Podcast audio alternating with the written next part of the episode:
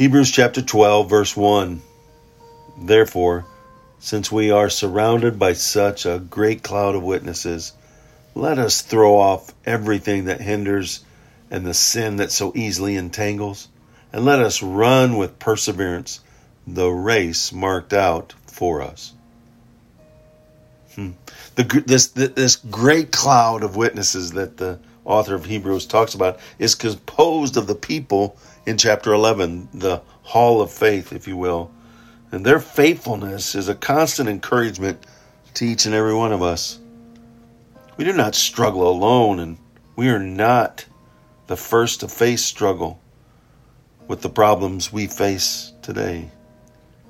Others before us have run the race and won, and their witness stirs us to run and win also.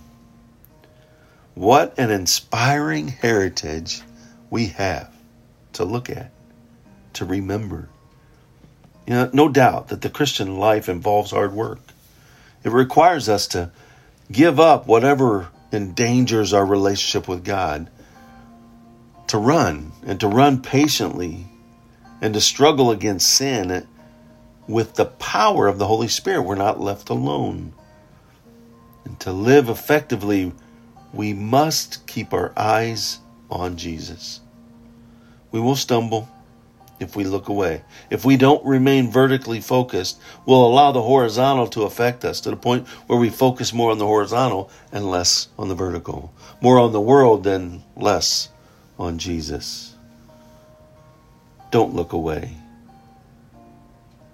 Don't look away and stare at yourself or at the circumstances surrounding you. We should always be running for Jesus, not ourselves. We must always keep him in sight. And remember the name on the jersey on the front that says Jesus' team is so much more important than the name that's on the top of the number on the back. In fact, you could request from the coach or the manager, can you just take the name off the back? Because I'm here to play for Jesus. I'm here to run the race of life for Jesus and Jesus alone. No doubt God uses you to make a difference in this world. But you do it for his honor and for his glory and not your own. And to remember, you're not alone. You're on a team. You're on God's team. You're on Jesus' team. He's the general manager, if you will. And you have the Holy Spirit at your disposal. The power and strength.